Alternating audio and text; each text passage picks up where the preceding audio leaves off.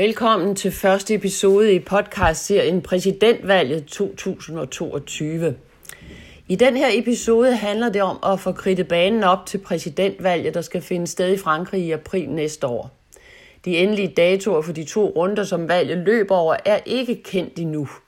Men kandidaterne er ved at tage opstilling, og meget tyder på, at valget i 2022 bliver en gentagelse af det i 2017. Forstået på den måde, at den anden og afgørende valgrunde kommer til at stå mellem afgående præsident Emmanuel Macron og Marine Le Pen, leder af Rassemblée Nationale. Macron har ikke erklæret sig som kandidat endnu, men han er i gang med forberedelserne til valgkampen. Det er der mange tæt på ham, der siger.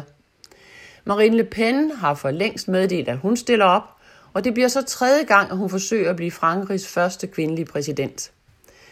Ved valget i 17 fik hun 34 procent af stemmerne i anden og afgørende valgrunde. Macron fik 64 procent. Det var altså en meget overbevisende sejr til Macron. Endnu en genganger har meldt sig på banen, det er Jean-Luc Mélenchon, leder af det stærkt venstreorienterede parti La France Insoumise. Det betyder det Frankrig, som ikke bøjer sig. Mélenchon blev nummer 4, da franskmændene sidst valgte præsident. Der tegner sig ikke nogen oplagte præsidentkandidater i de to tidligere så store partier, Socialistpartiet og de borgerlige republikanerne. Begge partier led store nederlag i 17, og siden har de haft svært ved at holde sammen på stumperne.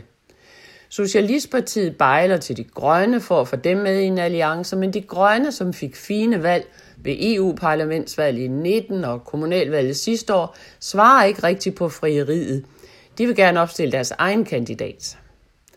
Der plejer at være mellem 10 og 15 kandidater ved et fransk præsidentvalg, så der kommer givetvis flere end dem, der allerede har meldt sig. Hvis valget fandt sted nu, så ville den anden og afgørende runde komme til at stå mellem Macron og Le Pen, viser meningsmålingerne. De to kandidater ligger side om side i målingerne, og hvis målingerne holder stik, så bliver det et tæt opløb mellem de to ærkerivaler næste forår. Men et år er lang tid i fransk politik, og det er tidligere set, at den, der ligger forrest i meningsmålingerne et år før valget, ikke bliver den, der vinder og kan rykke ind i Elysée-palæet efter valget. Tak fordi du lyttede med. Vi høres ved.